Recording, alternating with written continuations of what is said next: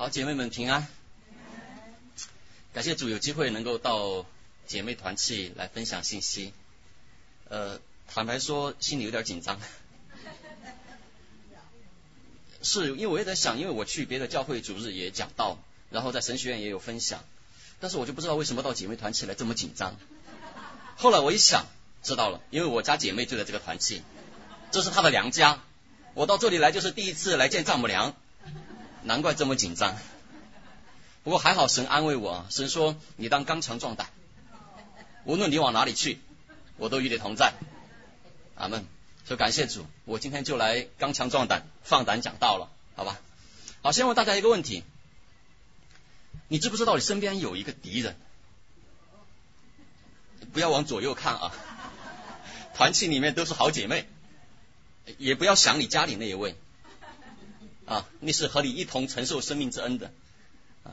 我想说的是个敌人呢，他潜伏在我们的心里，他甚至潜伏在我们的祷告、灵修、查经、团契里面。我们稍不留神呢，他会让我们想亲近神的祷告变成一个远离神的祷告，想渴慕神的灵修呢，变成了一个拒绝神的灵修。这个敌人是谁呢？我先讲一个笑话啊，先讲一个笑话。小明同学啊，他在这个学校啊，这个考试得了第一名。期末的时候，老师发奖，老师在台上宣布说：“下面我们请这学期考试第一名的小明同学上台领奖。”小明坐在那儿纹丝不动。老师以为是不是没人听，没没听到哈？再大声说一次，请考试第一名的小明同学上台领奖。小明还是不动。连续说了三次以后呢？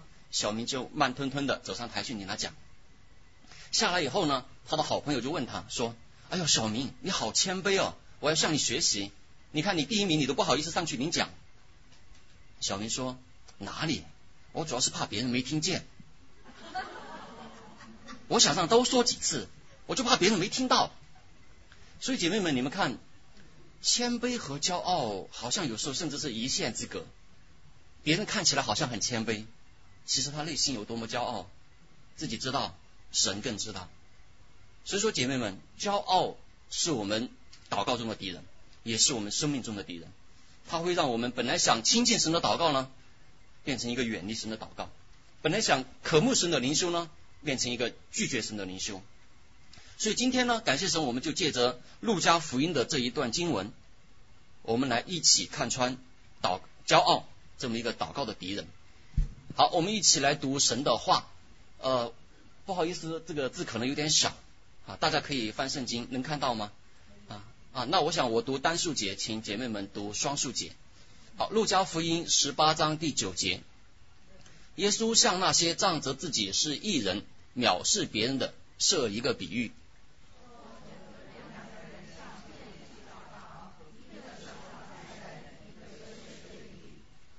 法利赛人站着。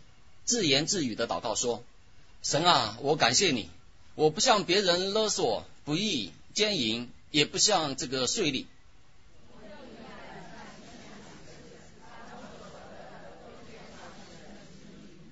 那税吏远远的站着，连举目望天也不敢，只捶着胸说：‘神啊，开恩可怜我这个罪人。’”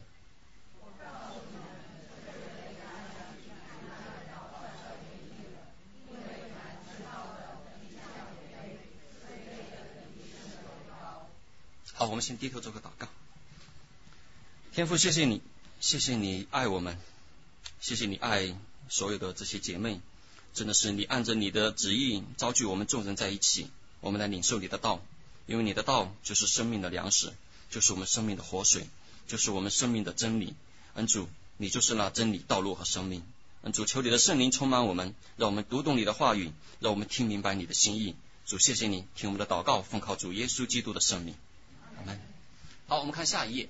我们这一段经文很简单，其实哈，很有场景化，很有画面感，大家一看就很清楚。这其中，如果我们把它看成一幕剧的话，有几个角色，有两个两个人物啊，两个人物。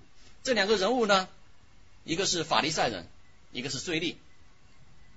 我们把它，如果是电影的话，我们把它称为男一号、男二号，好吧？这个就像两个人演对手戏哈。我就想起香港电影里面经常看到刘德华和刘青云是吧？演对手戏，哇，这两个男一号、男二号，他们俩啊，在这一幕戏里面很鲜明的对比。他们共同的是什么呢？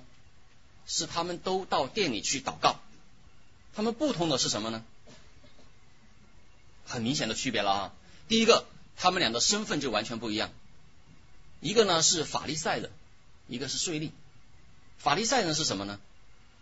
我们今天大家读了圣经，我们都知道法利赛人假冒为善的例子啊。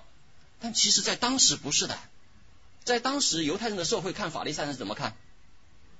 那是属灵的高人，敬虔的代表。就连保罗自己也说。论律就律法说我是法利赛人，因为法利赛人是从小熟读经书，从小严格按照律法，至少表面上他们是严格按照律法执行。所以说法利赛人其实这个角色在当时的场景下，那是一个高大上的角色啊，那是一个正面人物啊，在在人民眼中看呢是个伟光正的一个啊角色。而这个税吏呢，税吏是个什么样子呢？税吏是个罪人。因为在这个呃当时是这个罗马这个之民是吧？罗马之民，那么他们就从犹太人中选一些人出来帮助罗马帝国收税。那我们都知道，在中国被日本侵略的时候，那时候在中国人帮着日本人干活的那叫什么？汉奸走狗啊，汉奸。那这个税吏呢，就是犹太人中的汉奸啊，犹太人中帮着罗马，那那不叫汉奸，叫什么叫叫叫游奸啊？游奸，大家都叫游奸。啊，那在十九章，确实下一章呢就讲到那个撒该的故事啊，那就是说怎么说？哎呀，这个罪人，主耶稣怎么到这个罪人家里吃饭了？所以说这个税吏在当时的人民百姓中看起来就是一个罪人，是说鲜明的两个角色，一个是伟光正哈，非常光明正大、高大上的角色，一个呢就是一个税吏，就是一个罪人。所以这里我就想起，我不知道我们大陆过来的话，可能以前对一个小品比较有印象啊。这个朱时茂和陈佩斯演的那个主角和配角啊，那个朱时茂出场，他就是主角嘛，浓眉大眼啊，自带主角光环啊，出场的时候那就是正义盎然啊。那个陈佩斯出场的时候就就贼眉鼠眼啊，一看就是一个他演八路也演的是一个畏畏缩缩的那个样子啊，这就是一个很鲜明的一个形象对比。那我们再来看他们做了什么？呃，十一节说法利赛人就站着。这里没有具体描述他怎么样的一个行为，但是呢，我们通过十三节描述税吏的时候，这么一个对比啊，再加上其他一些经文会讲到法利赛人在税圣殿里祷告的一些景象，我们就知道这个法利赛人啊，我们推测啊，多半是站在这个圣殿中间，高举着双手，仰脸举目向天，大声的祷告啊，那个是镇定呃自若哈，信心百倍啊，气定神闲的一个状态。而这个税吏呢，十三节，他远远的站着，他根本都不敢站在税殿中间去，远远的躲着，啊，连举目望天也不敢，那眼睛看着地上，然后呢捶着胸，捶着胸什么意思呢？什么时候捶着胸啊？懊悔啊，惭愧啊，伤心啊，痛苦，他是这么一个状态。那他们俩的行为神态又鲜明的对比。我们再来看他们说了什么。法利赛人说了：“神啊，我感谢你。”哎，祷告的时候这句话对不对啊？对啊，我们都这样说，是吧？神啊，感谢你。但是后面一句话就暴露出他的这个露出马脚了哈。他哪是在感谢神呢？或者他感谢神的原因是什么呢？是因为我很优秀，你看我不像别人那样那样那样那样，我做的多么好多么好多么好，我为你有这么好的一个法利赛人，感谢你。这这这不是祷告，这是自我表扬，这是在自我标榜啊。所以说，我们再来看这个税吏他说了什么呢？他说：“神呐，开恩可怜我这个罪人。”他是在认罪啊。那这个税吏，我们也可以说，他也可能多次祷告，他也可能经常还有奉献，因为他挣了很多嘛。但是他没有讲任何这些话，他只讲一句话说：“怜悯我，可怜我这个罪人。”所以我们看到他们的两人的说话呢，也形成了鲜明的对比。所以说这一幕不用来拍一个戏，真是可惜了哈。什么时候我们团契教会搞活动，可以拍一个话剧啊？这是非常非常非常生动的一幕。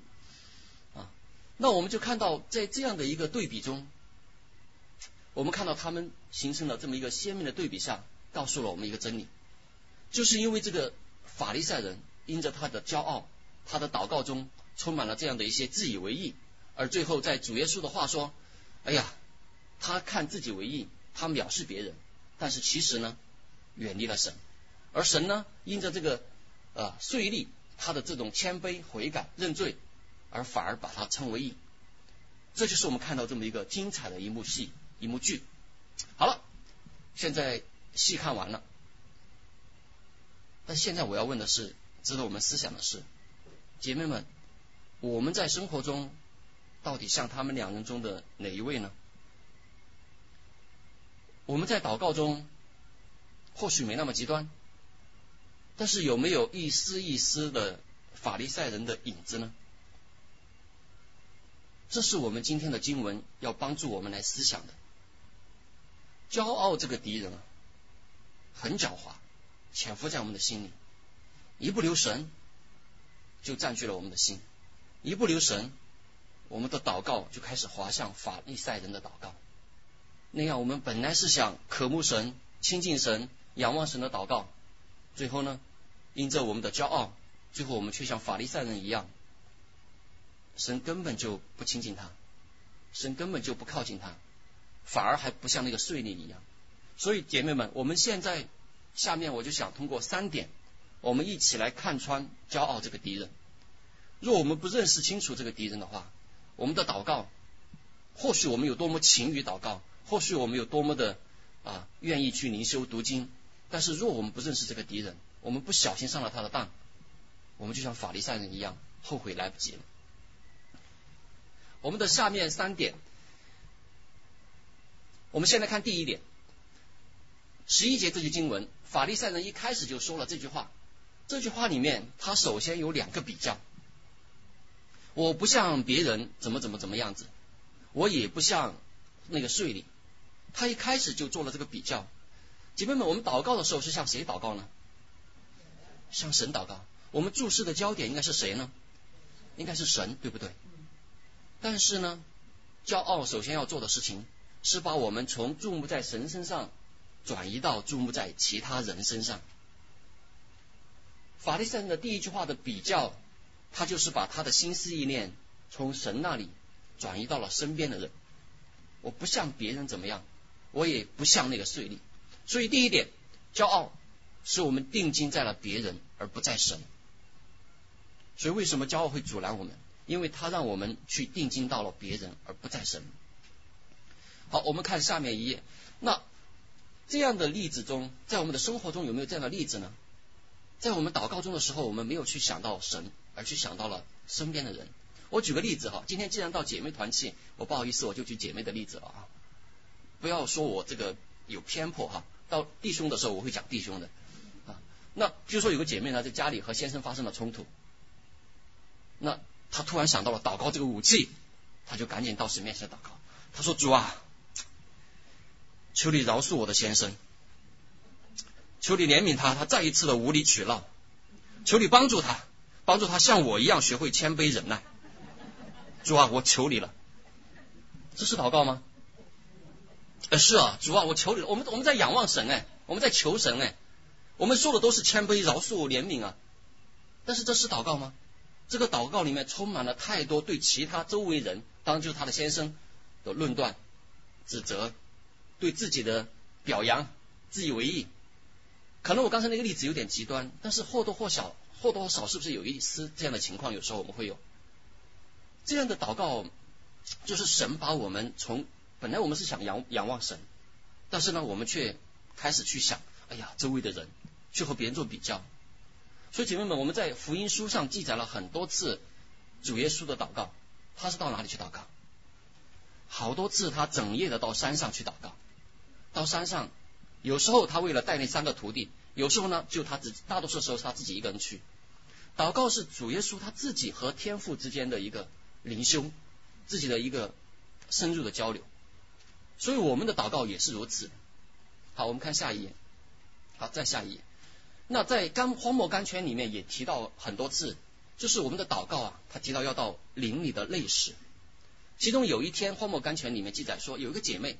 她好长一段时间她都觉得感觉不到神的同在，他就到处去寻找神，他就觉得神和他没在一起，他找不到神。直到有一天，神给他说了这样一句话：神说你一直在外面的感觉上寻找我，所以找不着我，而我呢却在里面等待你。你应当到你邻里的内室来找我，因为我在那里。所以姐妹们，这里提醒我们是，我们的祷告是要回到邻里的内室，单单定睛在主耶稣身上，单单仰望神。但是骄傲这个敌人他不放手哎，他死死的要把我们拖出来，他要把我们从邻里的内室拖出来，拖到世界里面来，拖到去和周围人比较。为什么呢？因为我们从小就习惯了和人比较，我们小时候和谁比较？和邻居家的孩子比较是吧？长大了以后呢，我们和办公室的同事比较啊，我们和甚至我们把老公和别人家的老公比较啊，是不是啊？我不知道啊，可能没有啊。我们很习惯这样去比较。那比较的时候呢，或许是给我们找到了一点和别人同事比较的时候找到了我们的价值啊，和一些人比较的时候，我们找到了自己的这种满足，但是。圣经告诉我们的真理是，这是很虚无的价值，这是很短暂的满足。我们看下一页，那么这种满足和价值呢，真的是很虚无、很短暂的。为什么呢？因为中国人有句话是吧？人比人气神，我们都被气过是吧？因因为我们有时候是能比过别人哈，感觉我们还有点优势，那那可能你沾沾自喜。但是呢，很多时候我们我们我们确实有比不过别人的，人比人气死人。那个时候你心情就七上八下，那当然我们就没有从神而来的平安了。还有，就算说我们有一些神给我们一些恩赐、一些优势，但是呢，我们真的可以惊夸的是什么呢？我们看下一页，在诗篇里面说，我们的一生其中可以惊夸的不过是什么？劳苦愁烦，转眼成空。就算我们这一生有些成就、有些优势、有些恩赐，其实真的诗篇告诉我们，若我们不在神里面。这都是虚空，虚空的虚空，不过是劳苦愁烦，转眼成空。所以姐妹们，我们与人比较，我们看下一页，与人比较，无非是虚无的价值和短暂的满足。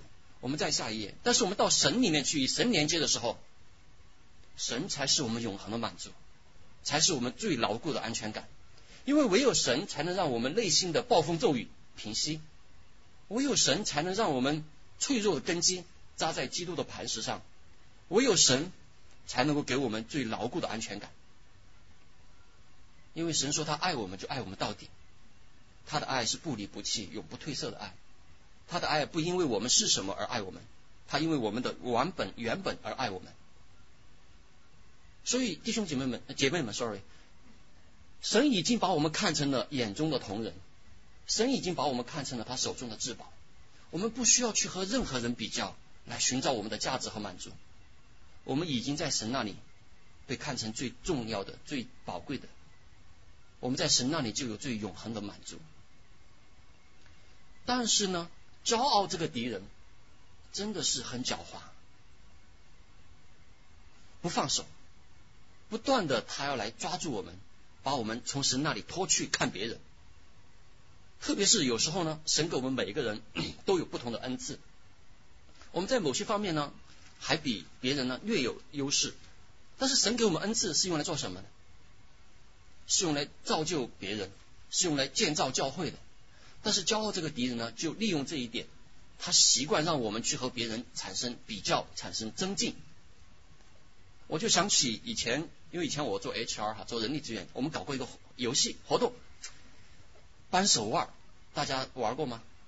没玩过也见过啊，知道扳手腕是什么样子。我们这里属手劲儿最大的两位是哪两位？啊，不说算了啊，不说算了啊，你们想就是了啊。那我们会选两位出来，今天不会了啊。以前我们会选两位出来，把手靠在这个桌面上扳手劲儿哈。这个规则很简单啊。那我加了一条规则呢，就是说我们计时一分钟之内，一分钟之内开始，谁？把对方压倒在桌面上，就算赢一次。一分钟之内呢，你把各自把对方压倒在桌面几次呢？一次我奖励一块钱。啊，一分钟之内你压倒几次，我就各自奖励各自几块钱。啊，规则很清楚啊，有奖励啊，时间开始，我拿着秒表一看，你们猜会发生什么事儿？哇，有奖励啊！虽然钱不多哈，但是有奖励啊！大家拼命的咬紧牙啊，搬啊搬啊啊，这样势均力敌，那往往青筋暴战啊，脸也涨红了。好，最后啊，这样过来过去，过来过去，一分钟很快就过去了。时间到，你看，往往有时候呢，谁也没挣到钱，因为两人力气都很大嘛，有可能偶尔有人一个人挣到一块钱，这是一个典型的。增进的一个例子，大家想一想，他们有没有什么方法可以挣到更多的钱？还记得我说的规则吗？一分钟之内，你们各自把各对方压倒几次，我就奖励你们各自几块钱。他们俩是敌人吗？他们俩是伙伴吗？他们俩不是敌人，不是对手，但是骄傲让他们互相增进。他们俩是伙伴。他们俩有更多更好的方法，可以赢得更多，是吧？啊，你一块，我一块，你一块，我一块，而且时间有限，是吧？他们俩一下回过神来，哦，一二三四五六七八九十十，我就亏大了。这边奖励六十块，这边奖励七十块，啊不不，都六十块哈，或都七十块，这我亏大了。但是这是一个典型的例子，同样的规则下，我们人习惯性的要去较劲。我们把我们的有限宝贵的生命耗在增进中，但是姐妹们，我们下一页，我们是不是可以更谦卑？我我们下一页，我们是不是可以更谦卑的定睛在神那里？我们其实可以从神那里赢得更多呢？我们短暂的一分钟，或者我们宝贵而短暂的一生，我们把我们的时间花在和别人的比较增进上呢，还是花在我们定睛在神那里？我们可以从神那里领取更多的奖赏。但是因为我们的骄傲，我们习惯性的去比较周围人，就像法利赛人一样，我不像这个人怎么样，我不像那个人怎么样，而没有想到我们谦卑的到神面前，一起到神那里去领取更多。啊，我们再看下一页。所以说我们在约翰福音最后结束的时候，大家还记得吗？彼得问主耶稣说：“那个约翰怎么样？他将来如何？”主耶稣回答他说。他与你何干呢？你跟从我吧。好，我们下一页，下一幅是一幅图画。主耶稣伸手说：“你跟从我吧。”所以姐妹们，我们第一点告诉我们说，骄傲这个敌人，本来我们应该单单定睛在主耶稣身上的，但是骄傲牵引我们去和别人比较，去和别人增进。我们再下一页，那我们再回头看刚才那个祷告，最开始我举那个例子，姐妹和先生发生了冲突。啊，发生了冲突那个祷告，那若他是一个谦卑的、不和别人比较的祷告，是怎么样子呢？他可能会说：“他说主啊，请你饶恕我们，刚才我和先生又发生了冲突。主啊，你是完全圣洁、公义、良善的神，求你怜悯我，求你圣灵光照我，求你给我智慧，求你帮助我看到我的亏欠，求你给我智慧，让我更好的经营我的家庭。主啊，我仰望你。若我们不去和别人比较，他单单的到神面前，神啊，我从你那里支取智慧。神啊，你是怎样的一位神？神啊，我还有什么做的不好的？姐妹们，若我们真的愿意抵抗骄傲这个敌人，我们真的愿意谦卑到神的面前，我们有这样的祷告，感谢神，相信神，你一定会蒙受祝福，你一定会有很好的收获。这是我讲分享的第一点，骄傲使我们定睛在别人。而不在神。好，我们再看下一页。第二点是什么呢？下一句经文，这个法利赛人接着说啊，我一个礼拜进食两次，凡我所得的，我都捐上十分之一。这是他的祷告。我怎么听起来更像他的述职报告呢？啊，他的汇报，他在向神汇报。你看我做的多好，我每个礼礼拜，其实他不说，神也知道是吧？但是他说我要讲出来啊，他这个是我做的多好。法利赛人以为我做的很好，所以说我到神这里来，神啊，你不是该给我祝福吗？你看我做的多好啊！我就想起这个，我们人是不是都有这个习惯？有时候哈，其实我们本人都是哦。我们做的好的时候呢，我就特别喜欢到神面前去祷告。当，若有些软弱的时候，有一些惭愧的时候呢，我就不想去祷告。啊，就像小时候我们考试啊，我记得小时候考试拿了一百分，第一名，哇，很高兴的拿着那个考试卷子在父母面前就晃晃晃。那若考的不好呢，躲得远远的。父母问考试了，嗯，考了。那考了多少分呢？他说啊，呃，我们衣服好像还没有收啊，啊，水还没有烧啊，躲起来。好，所以这个地方我们看到法利赛人这句话呢，他想给神面前说汇报，说我看我做的多好，做的多好。其实这里面有个根本的，还有更深的一个问题，骄傲它导致了什么呢？我们看下一页，我们到底是因着神的圣洁、公义、慈爱而愿意去亲近他呢？还是因为我们自己做的很好才去亲近他？我们很习惯的是带着我们做的很好的一些业绩成就去亲近他。其实这里面的本质问题是在于，我们到底是信靠神还是信靠我们自己？我们往往骄傲会让我们觉得我们自己做的很不错的时候，我们信靠我们自己。OK，当然我也是基督徒了，但是呢，我会带着这些我做的很好的来到神的面前。但是神不是这样子的，神恰恰是在我们的软弱中显得他的完全，在我们的软弱中才让我们刚强。但是骄傲这一点呢，根本问题是在于告诉我们，我们是信靠神还是信靠自己？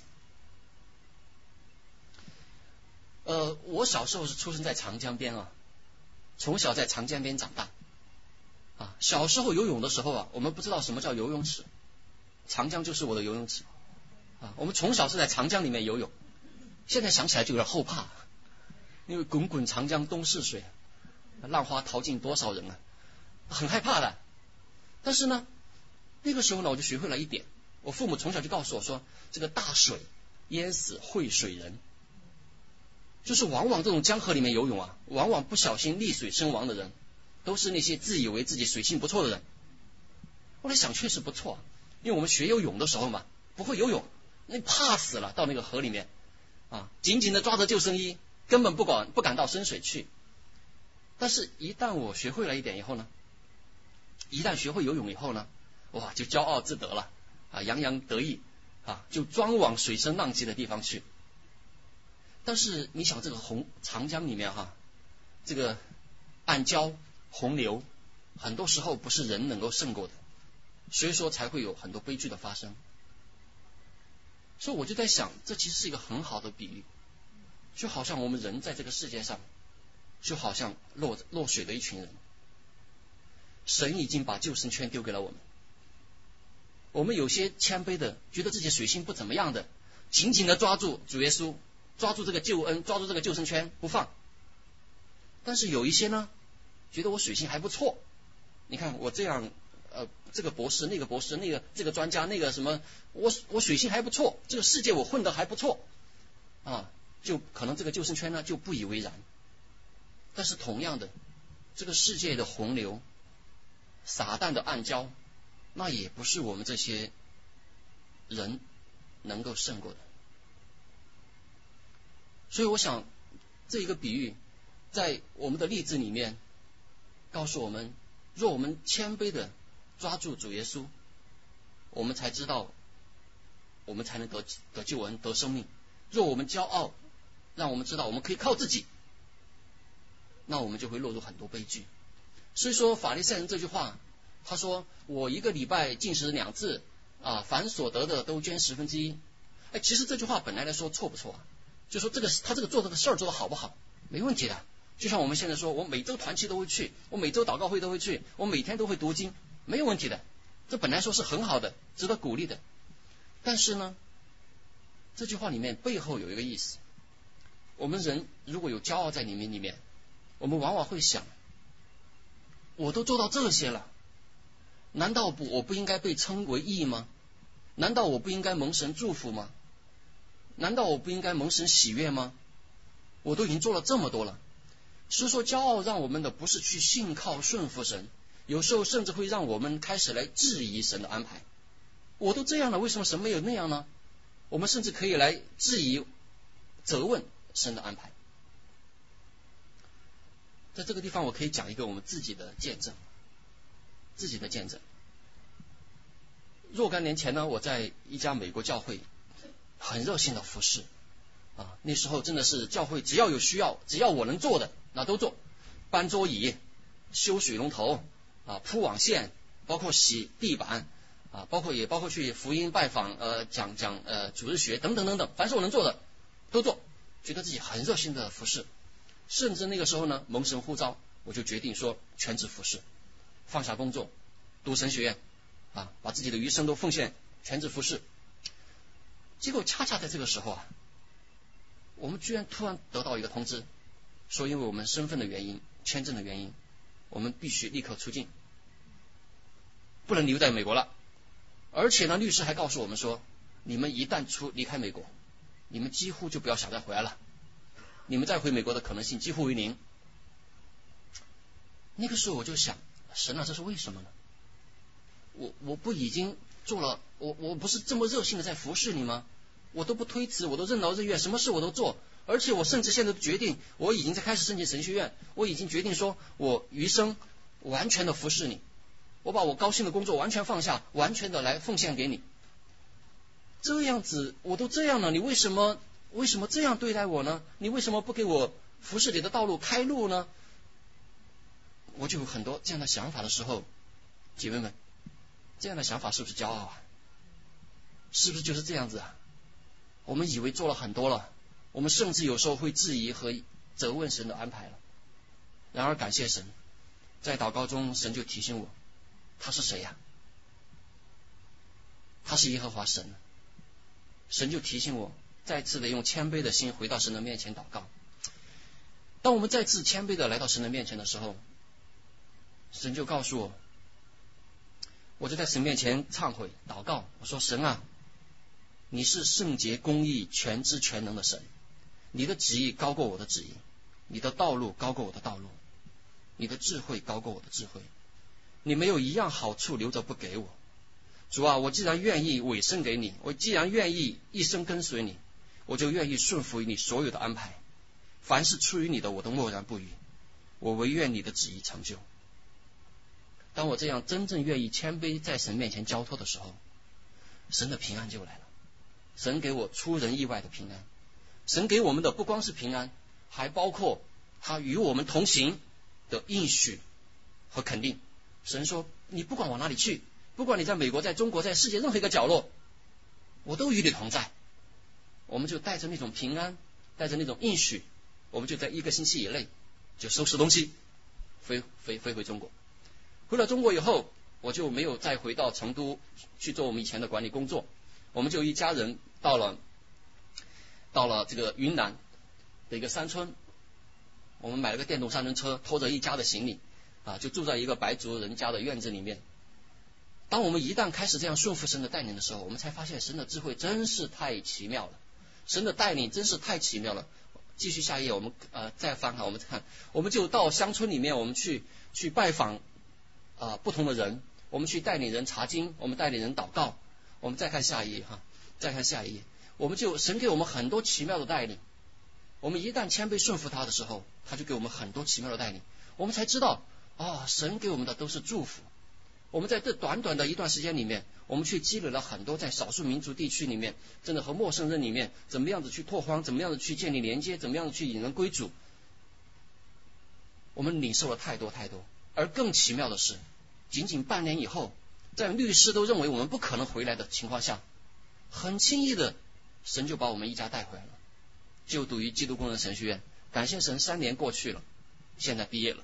蒙神的祝福，然后能能够完成了神的装备，我们才发现虚心的人是有福的，因为天国是他们的。当我们真正愿意谦卑到神面前顺服他的时候，而不是骄傲的在心里面去自问责问神的时候，神的祝福就临到了。顺服就是祝福，神的智慧、神的祝福远远超出我们所想的，远远超出我们所看见、所想象的。我们再来看第三点。这个税吏远远的站着，他和法利赛人就不一样了。他远远的站着，他只说一句话：“他说神啊，开恩可怜我这个罪的。”这句话很简单，但其实也很深刻。第一，他的祷告中他只仰望神，他没有去说：“哎呦，那个法利赛人又在嘲笑我了。”他只看到神。第二个，他很清楚的知道我是个罪人。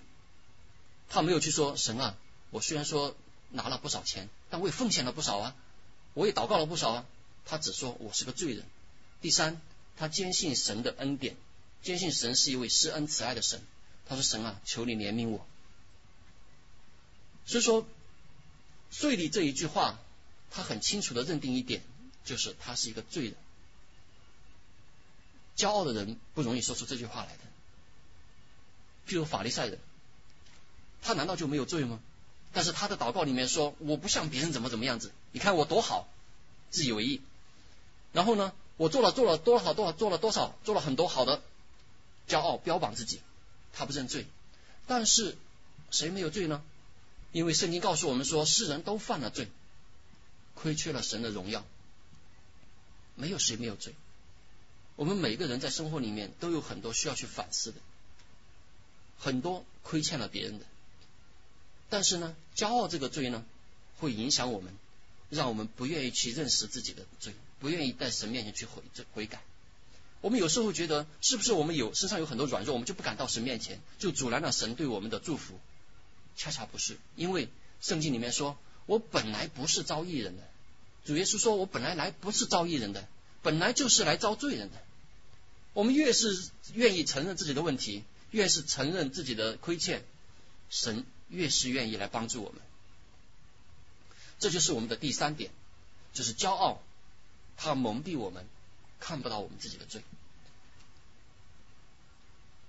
我就想起以前有个有趣的哈，以前有一次我出门啊，发现今天心情特别好，为什么呢？因为走在路上，每个人看到我都微微一笑，哎，我觉得今天状态很好啊哈。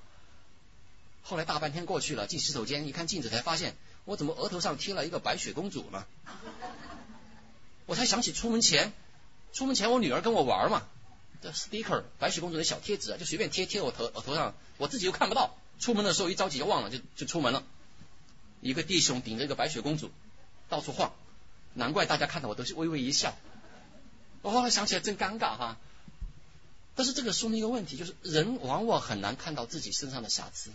真是很难，所以说，在这个呃发生冲突的时候，我们更是很难去承认说，OK，我也有些亏欠，或者我有哪里做的不对的，我们就很难在冲突中，特别是亲密关系中，很难认错。我我就想起一个笑话，当时说说有个这个有个弟兄啊，这个要结婚了，打电话给他爸爸报喜，说爸爸我要结婚了，告诉你个好消息，我要结婚了。爸爸一听说。请你向我道歉。弟兄一听，呃呃，怎么了，爸爸？我哪里做错了吗？他爸爸一句话不说，请你向我道歉。弟兄一听就很纳闷啊，一头雾水，说：“爸爸，我到底怎么了？你告诉我，我哪里做错了？”啪，他爸就把电话给他挂了。这个弟兄一头雾水啊，赶紧再拨过去：“爸爸，你告诉我，我哪里做错了？你告诉我呀，我哪里做错了？”啪，电话又给他挂了。哇，这个弟兄心里就着急了，因为要结婚了是吧？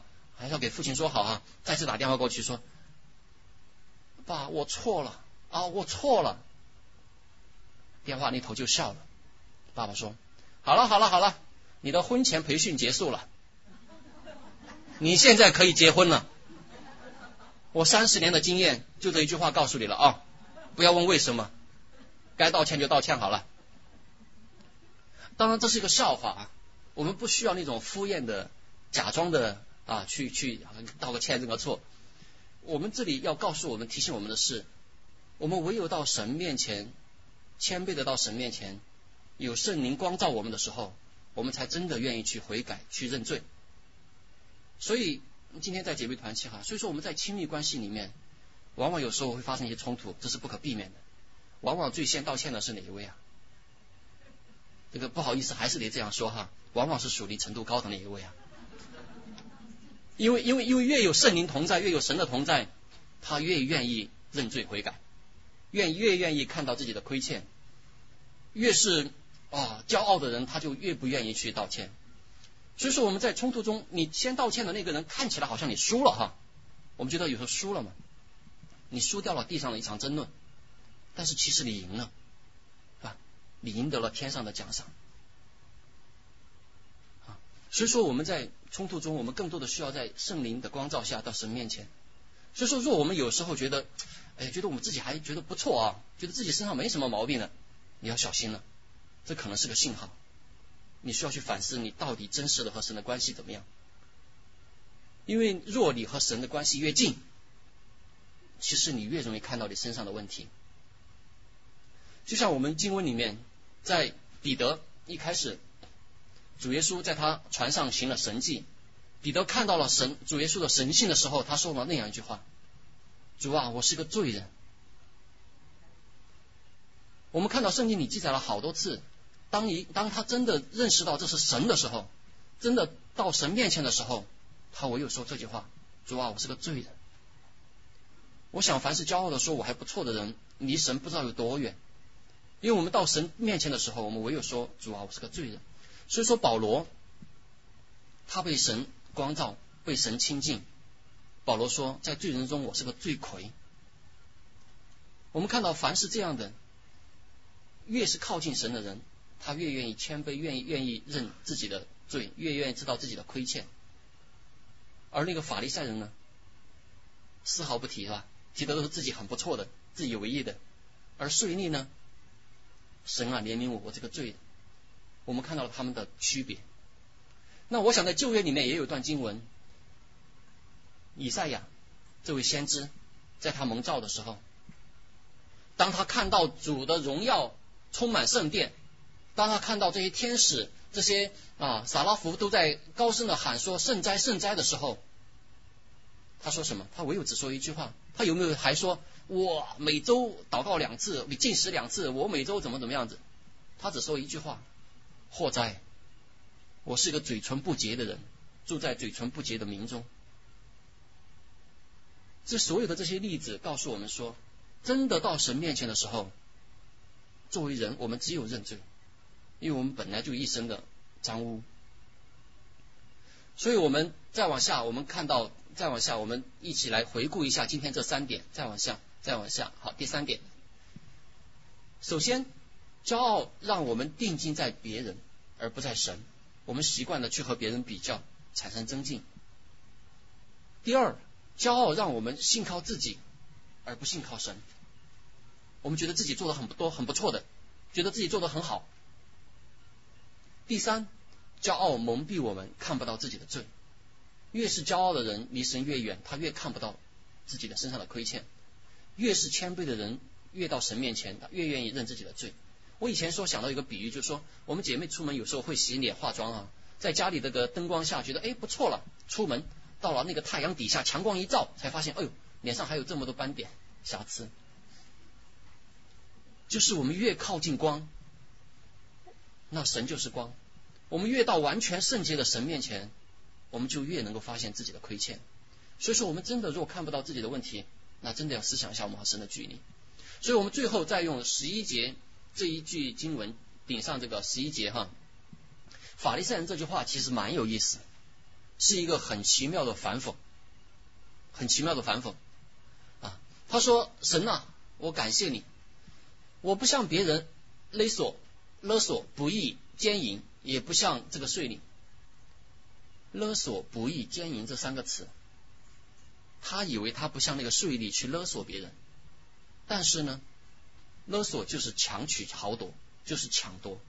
但是呢，他勒索了神的荣耀，因为他的自以为意，他把神该做的主权、神的主权、神的尊贵、神的荣耀都给强取豪夺了。他说他不像那个税吏那样不义。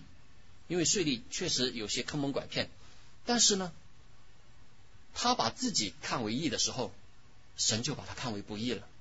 因为世上本来没有一个义人，而这个税吏他认为自己不义的时候呢，神却把他看为义，因为他因着信靠主耶稣，主耶稣就因他而称为义。